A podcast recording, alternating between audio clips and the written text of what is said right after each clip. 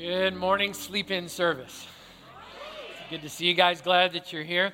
Uh, if I haven't met you before, my name is Grant. I'm the lead teaching pastor here at Christ the King. We're just glad that you've chosen to take an hour of your weekend, come and hang out with us. A couple of quick announcements before we get started today. First of all, in the Commons is what we would call a glow station. It doesn't need to look exactly like that, but that is a, a tool that we use here on the weekend or on the night of October the 31st uh, when the world goes a little dark and we try to bring a little bit of light into it. And so we host something called glow stations. You can sign up as a host of a glow station out in the Commons Commons. Uh, basically, what we do is we create a safe place for kids to come, interact with somebody who loves Jesus. We give away free candy. We give them glow bracelets so that they actually stand out so we can keep them safe. Um, and it's an amazing opportunity. Last year, we had thousands of people go through glow stations. I want to encourage you because I always get asked the question why do I have to donate candy so someone else can give it away? Well, that, there's a good answer for that. We have some glow stations last year that had hundreds upon hundreds upon hundreds upon hundreds of kids show up. And we're a family, so we share stuff around to make sure that we can cover all the bases. So if you'd like to sign up to host a glow station, if you'd like to donate some candy, whatever needs to do, you can go and talk to the folks out there in the Commons, and they would love to talk with you.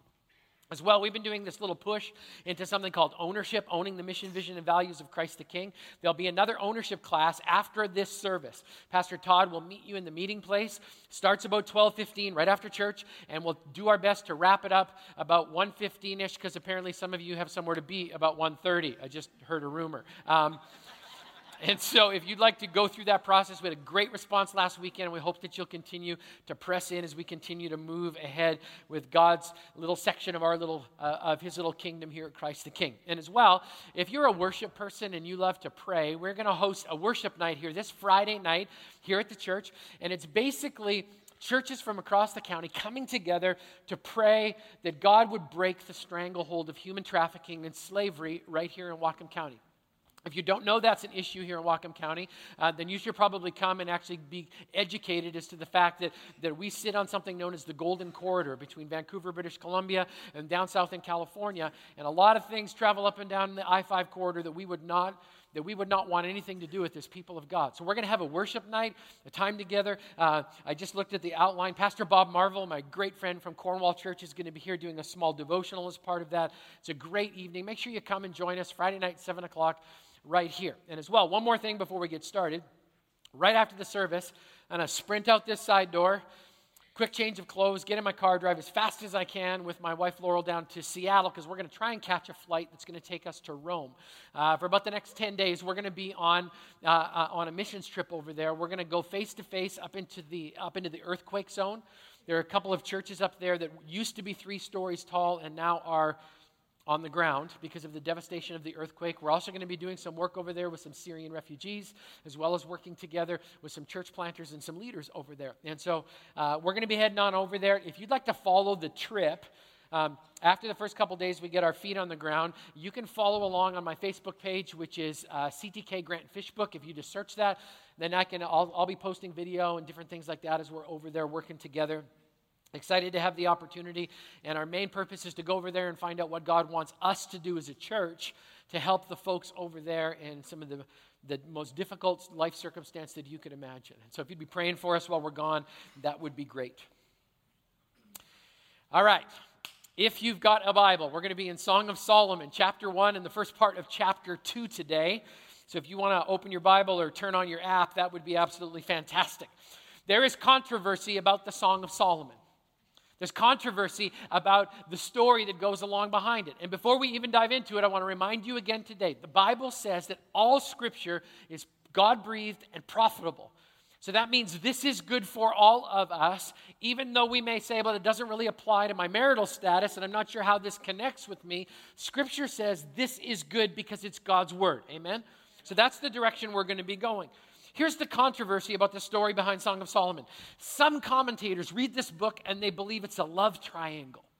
And their story goes like this They believe that Solomon, out for a ride one day, finds this peasant girl working in a vineyard, and he's so smitten by her that he goes to her two older brothers and compels them to sell her into a marriage contract, which was custom at that particular time. And then he takes her back to his palace and puts her in charge of his harem.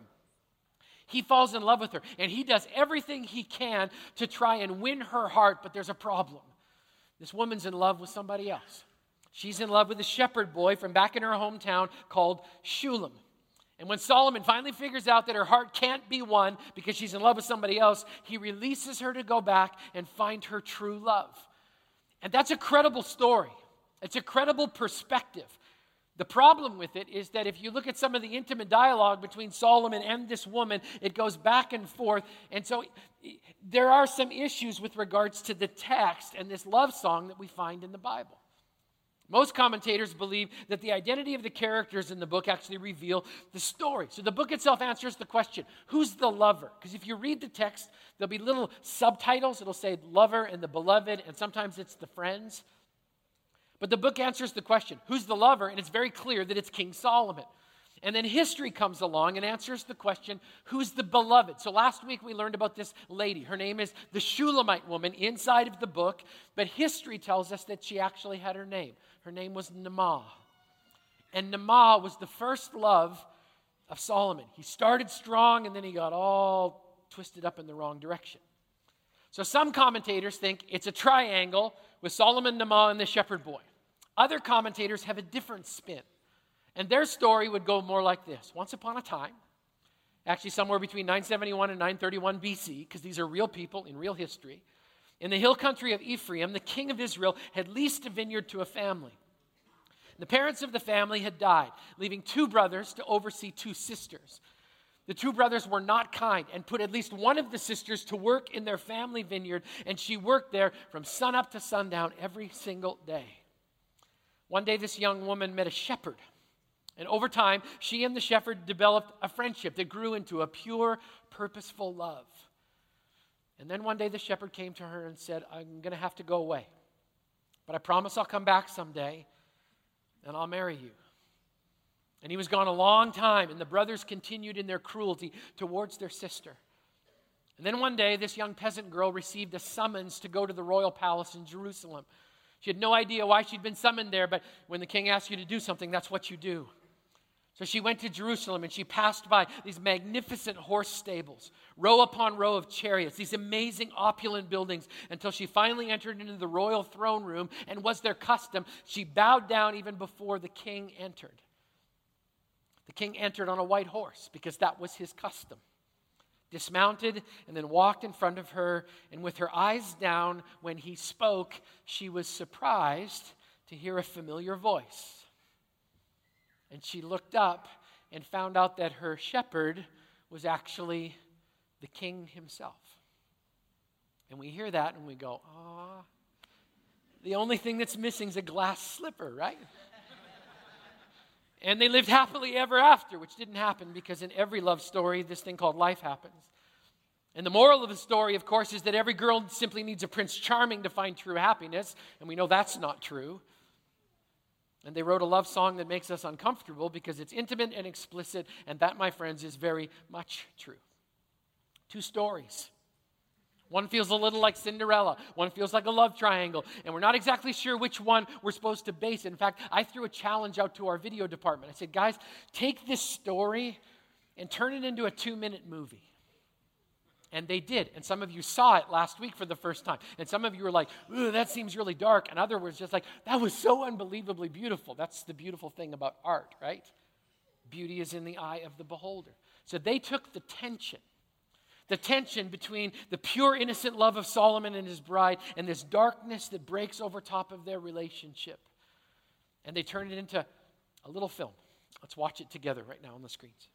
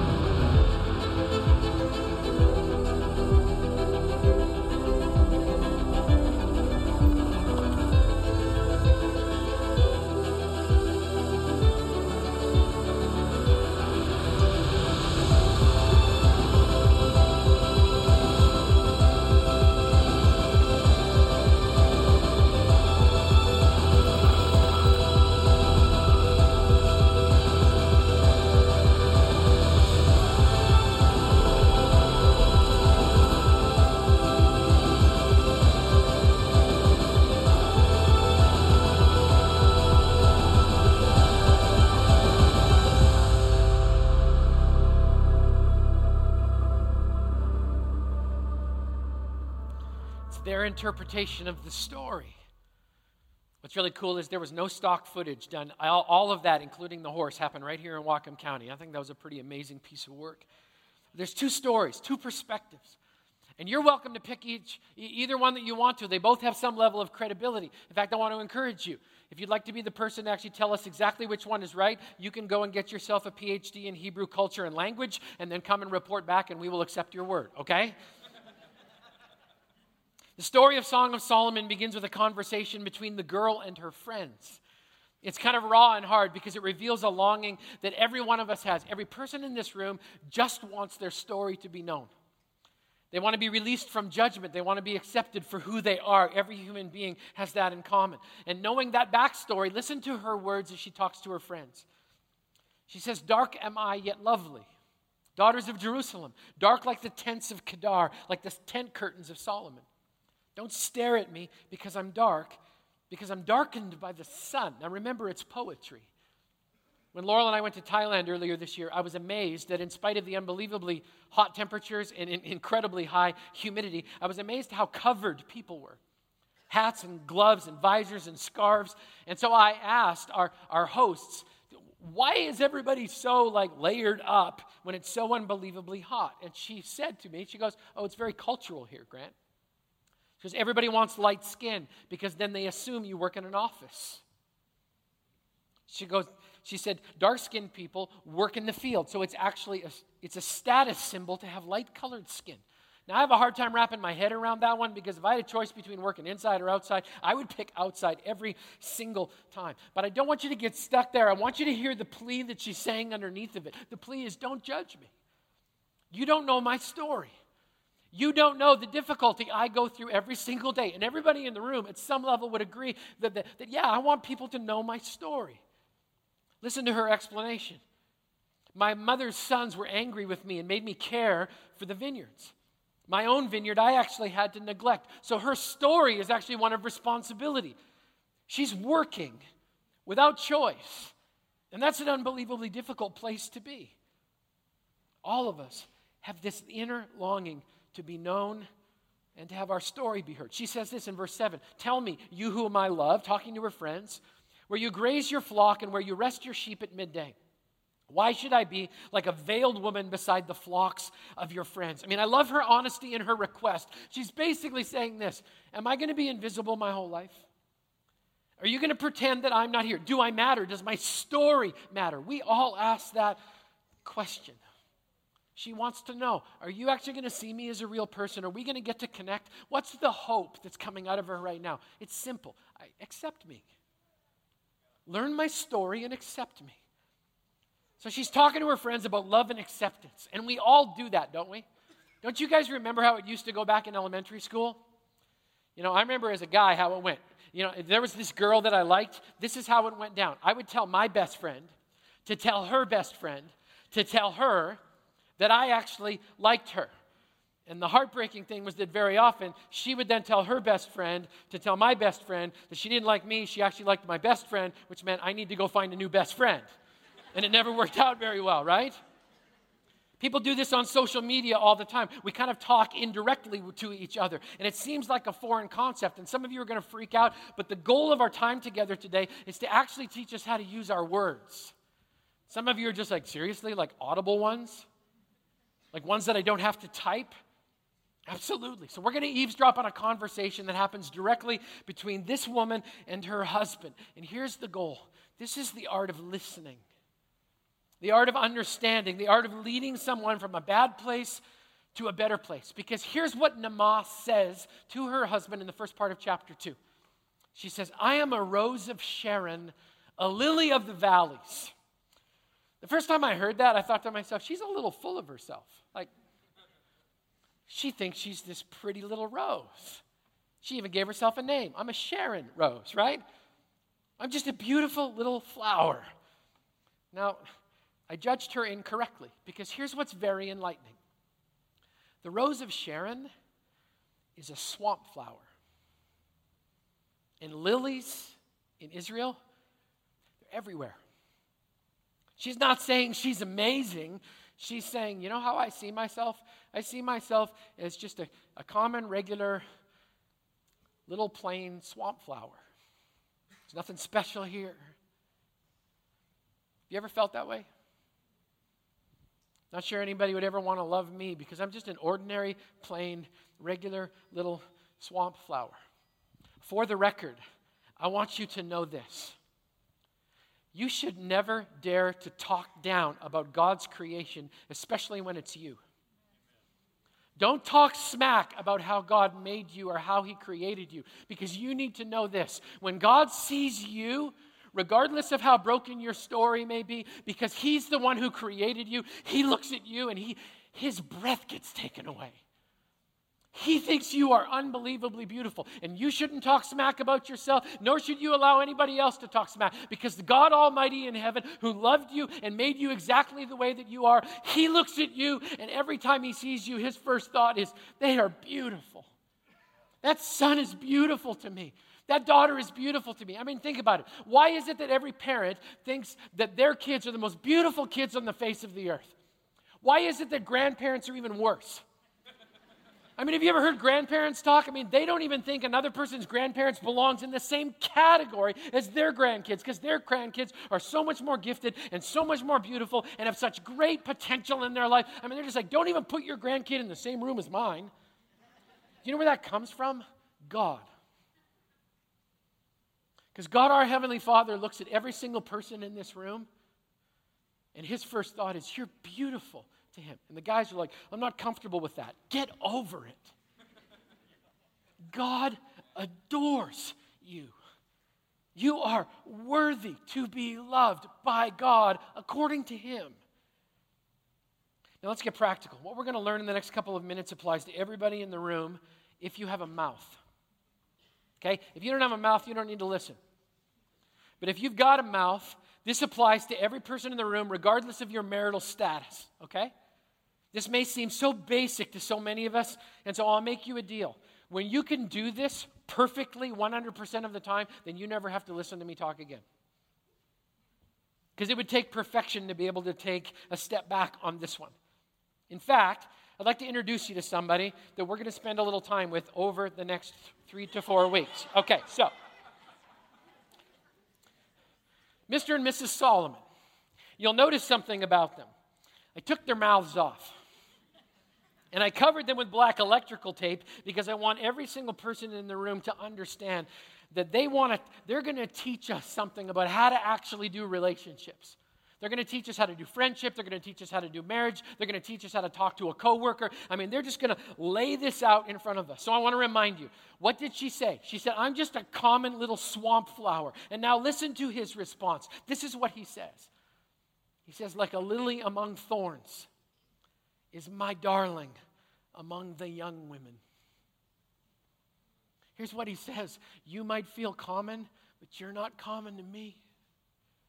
You might feel ordinary and plain, but you're not ordinary and plain to me. In fact, I'll tell you what, compared to everybody else in the room, you're like a rose amongst a whole bunch of thorns to me. You are my standard of beauty. I've said this before. Married people, listen up. If you're married, your spouse is your standard of beauty. That means this if your spouse is short, you're into short. If your spouse is bald, you're into bald. If your spouse is tall, you're into tall. If your spouse is verbal, you're into words. Deal with it, okay? Now, some of you react and go, Yeah, but when I married them, they didn't used to be that way. Okay, your standard changed, and it will continue to change as long as gravity is in effect. Do you understand what I'm talking about? Nod your head if you get it, okay? I mean, look at what he does here. In the face of feeling her pain, he speaks intimate words of beauty. We all need that. I don't care if you're a guy or a girl, whether you say you need it or you don't. We all need someone, especially God, to look at us and say, You're worthy of my love. I see this in my office all the time. Married couple comes in, one of them's hurt, the other one's wounded. And instead of listening to what the other person's actually saying, they're just focused on themselves. And then at some point, one of them says, and I can't figure out why they don't want to be intimate. Like, really?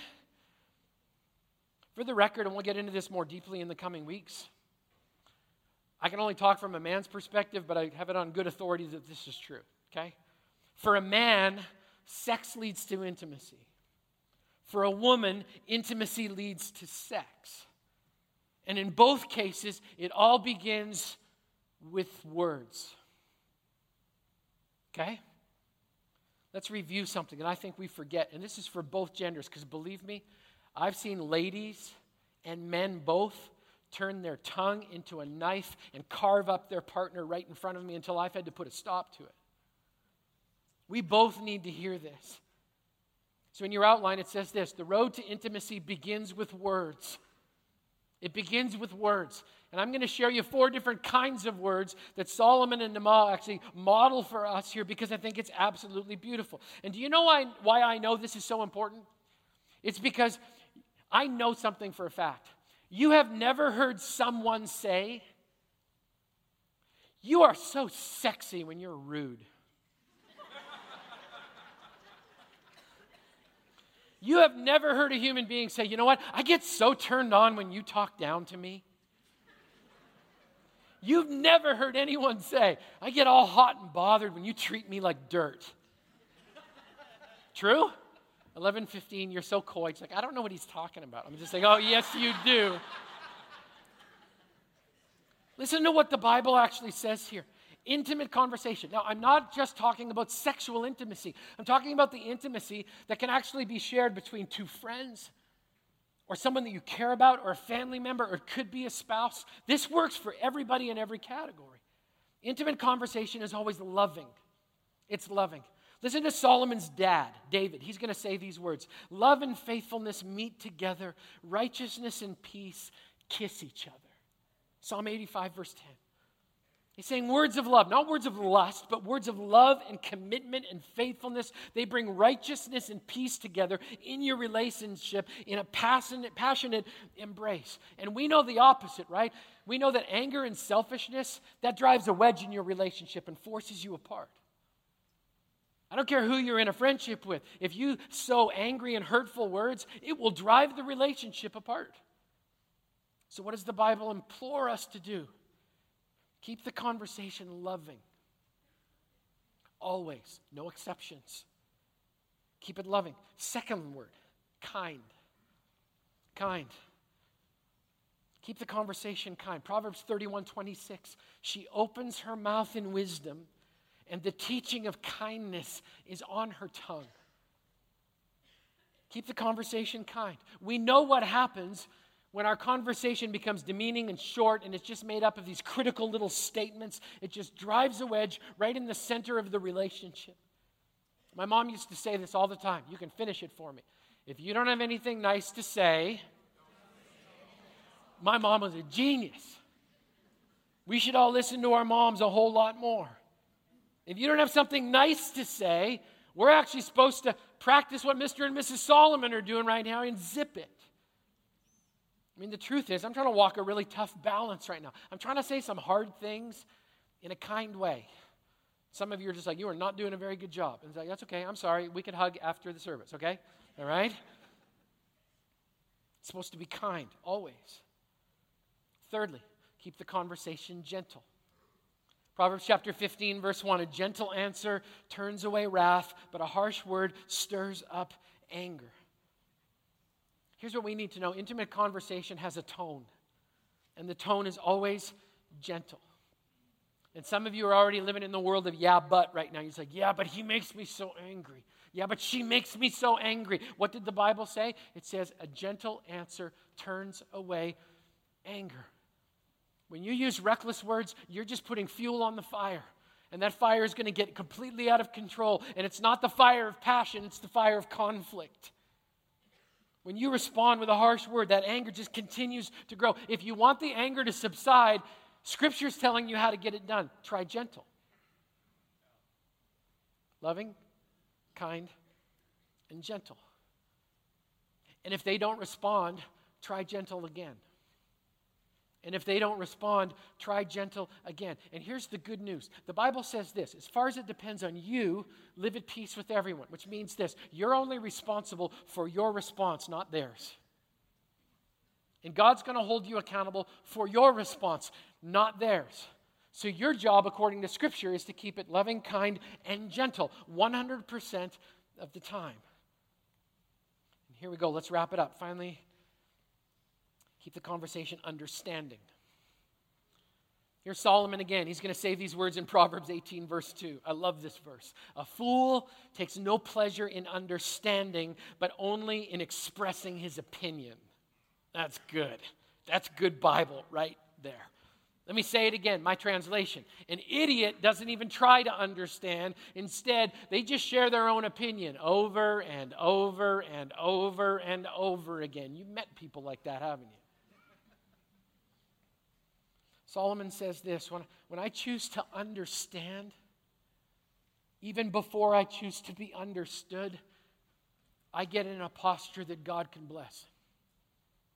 And He will nurture and grow that relationship if I'm willing to put others first. So, what am I supposed to do? I am supposed to understand before I attempt to be understood. Loving, kind, gentle, and understanding. We say him again loving, kind, gentle, and understanding. And make sure you get this. It applies to every follower of Jesus, regardless of marital status, at all times, in every conversation, at the office, in the line at Costco, and at the football game this afternoon when you're throwing something at your television set. Loving, kind, gentle, and understanding. That's what opens the door to a depth of intimacy, whether it's in a friendship or a friendship at the office or a friendship in the field or a marriage, it's the same for all of us loving, kind, gentle, and understanding. I came home some years ago. Laurel met me at the, at the back door of our garage. She was frustrated because I was a young youth pastor, no boundaries, didn't know how to say no to anything. I would just say yes, yes, yes, yes, yes, yes, yes. And I had been gone way too much. Way too much. So I walk in the door, and in a very loving, kind, gentle, and understanding way, but with very much a point, she basically said this. She said, I feel like a single parent. I feel alone. I feel like you care more about everybody else than you do about us because we are not on the top of your priority list. She was loving, she was kind, she was gentle, understanding, and she was right. I have a natural response when I'm challenged it's defensiveness. If you don't believe me, just ask her. I can get defensive just like this. And deep down inside of my soul, I'm just like, Are you serious? Really? I'm trying to work really, really hard to provide for this family. And there's a lot of demand. So I got to go and do this. This is important. And that, that was welling up inside of me, but it never made it out of my mouth gate. It never made it out of my mouth gate. In fact, I remember looking at her, and my response was, You miss me. Got it right just once. I'm so excited. you know, it could have been an angry moment, but instead, I got it right because Laurel came at it from the perspective of loving, kind, gentle, and understanding. And here was the other part she was right. She was right. So I didn't defend, and in that moment, it actually brought us together in a tender moment of admitting that we had just been apart too long. And for the record, out of that conversation came some unbelievably good boundaries that protected our family for a lot of years. And I'm so thankful that God gave me the gift of somebody who was willing to be, in the face of, of my lack of responsibility, loving, kind, gentle, and understanding. We should all try it. Now, I want you to know this. It's possible to have a very direct conversation while maintaining a godly heart. Because some of you think it doesn't work. Loving, kind, gentle, and understanding. I tried that. So I flipped drill sergeant.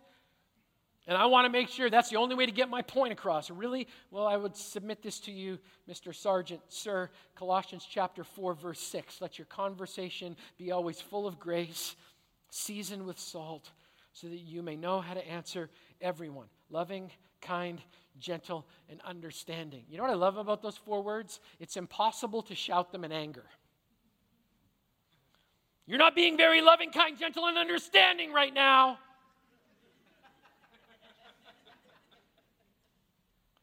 And I know some of you are saying, but I'm angry. Doesn't matter. But they hurt me first. Loving, kind, gentle, and understanding. In fact, let me just get up Let me get right in the face of all of the married folks in the room. Loving, kind, gentle, and understanding, the way you used to talk to each other when you were dating. Oh boy, here we go. Last week I quoted the book of Revelation to you that talks about how we're supposed to recapture our first love of Jesus. Because this is all about Jesus. He will show up in this story over and over again. And the Bible says when you forsake your first love, you're supposed to repent. So admit it, own it. And then it says this, and now return to the things you did at first. Go back to the way, do you remember what you used, how you used to talk to Jesus when you first met him? When you first began that relationship, you woke up in the morning and the first person you wanted to talk to was him. You couldn't go to bed at night until you had a talk with him. You brought him along with you in every day because there was no compartments where he wasn't welcome. You were just completely laid bare because of everything that he'd done for you. And God says, if you want to recapture that, go back and do those things again. Start over again. So it works for people who love Jesus, but it also works for married people who've lost their passion. Do you remember how you used to talk to each other when you first met? Go back and do that again. Loving, kind, gentle, and understanding. Okay, let's wrap this up. I read Song of Solomon and I can find Jesus all over the book. Something in Scripture called typology, where God gives us a little bit of a foreshadowing of, of who Jesus is going to be through, through a broken human vessel. And that's a part of the issue with Solomon. He's a broken human vessel. He gets it right for a season, but then he keeps getting it wrong. But I can find Jesus all over the book. I find him in the disguised king because scripture says, and the word became flesh and dwelt amongst us for a little while. I can find him in the judgment of culture because my Bible says, but we esteemed him not. We didn't even recognize who he was. I can even find him loving in the midst of insecurity because the Bible says, while we were still sinning, Christ died for us. When you ask the question, where's God in the story, you've got to be careful because at some point, all of the metaphors and stories will break down for one reason Jesus is God, and everybody else is a human being who falls short of the glory of God. But that's where we find how we relate. My friends, this is not a story of a good king. This is the story of a broken king. A king who forsakes his first love and walks away. So I want to make sure you hear this as we've just unwrapped the story from two different perspectives today. Please make sure you hear me loud and clear. The moral of the story is not that every girl needs a Prince Charming. That's so not true. The moral of the story is that everybody in the room needs a Prince of Peace. Let me say that again. The moral of the story is not that every girl needs a Prince Charming. The moral of the story is that everyone needs a Prince of Peace. So I'm always daring you to be authentic and transparent. I'll go first. Once upon a time on the flat prairie of Saskatchewan, an insecure and arrogant young man began to pursue a girl. His baggage included a penchant for lying, an overactive, uh, overactive imagination, and a mouth that got him in trouble a lot. And he was not loving, and he was not kind, and he was not gentle, and he was not understanding. For a while, the relationship seemed to be in, on track, but in her wisdom, the girl knew that there was something wrong with his heart. It just wasn't right. And in an act of grace and truth and conviction, the young girl gave the arrogant young man a gift the gift of a non rescue. Instead of trying to fix something, she stepped back and handed him over to Jesus because she knew only Jesus could fix something that was that broken.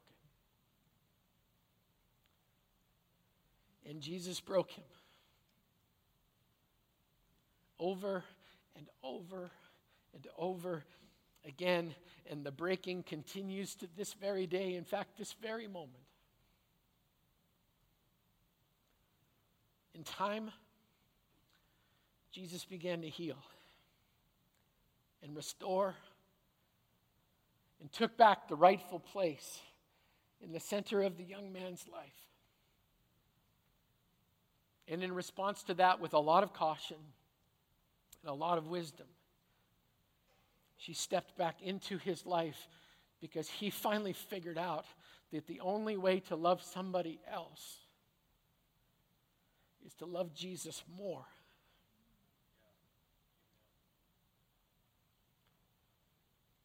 And they both lived stretched, challenged, learning, restoring, changing. And 27 years later, still hoping that in loving Jesus, that gives them the greatest opportunity to love each other well. And that's not a fairy tale, that's real life. And it's also the naked truth about just one human relationship. It's connected to the guy who stands in front of you every week with a microphone strapped to his head. Not for his glory, but for the glory of the God who saved him. So, I told you that each week we were going to kind of lay this story bare and ask ourselves the question what, what could God do? if we were to courageously pray and ask God to take over a certain part of our, our life, our relationship, whether married or not married. So today I'm just going to ask you one simple question and then we're going to be done. Sing one more song, going to give you a moment to pray. What if God hijacked your mouth and the only thing that ever came out of it was loving, kind, gentle, and understanding? Can I tell you what? That would radically change all of your friendships. That would radically change your office environment. That would radically change your conversation with God. That would radically change your marriage relationship if you are married. Loving, kind, gentle, and understanding. So here's what we're going to do. In a moment, we're going to bow our heads, we're going to close our eyes, we're going to pray just to concentrate, and we're going to simply pray God, would you purify my mouth? Purify it from anger. Purify it from frustration. Purify it from the need to somehow express a belief that another human being can actually fill my soul. God, purify my mouth so that the only words that come out reflect the same words that you speak towards me that are always loving, kind, gentle, and understanding. It takes courage to pray that prayer because it means we're all going to have to learn a new way to talk. Song of Solomon teaches us it's worth it. So let's pray together in a moment of quiet and silence. And let's ask God to pray or to do that hard, difficult work inside of each one of us. And then I'll close us in prayer.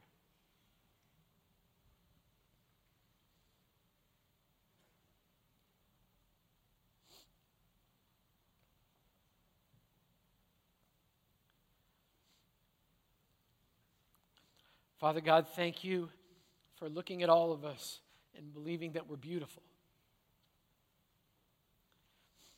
Thank you that you chose to have us as your standard of beauty. God, would you teach us how to receive that? It's hard.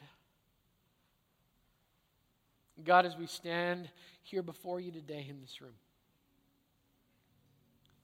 I Simply pray, God, would you teach us what it means to have our mouths purified so that we can welcome intimacy not only with you, but with friendships, marriages, with every family relationship that we come across. God, may this group of people today walk out of here believing that the only words that you're going to bless this week are those that are loving, kind, gentle, and understanding. God, many of us have been wounded by words. Would you teach us how to forgive? Would you teach us, as far as it depends on us, to live at peace with everybody? God, do that work, I pray.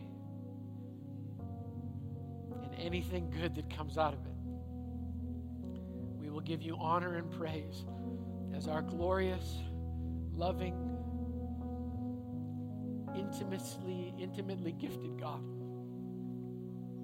So, Lord, I thank you for this morning. Teach us to do relationships different, I pray. And use this difficult book do that work. I pray these things in the name of the Father, in the name of the Son, in the name of the Holy Spirit. All God's people say.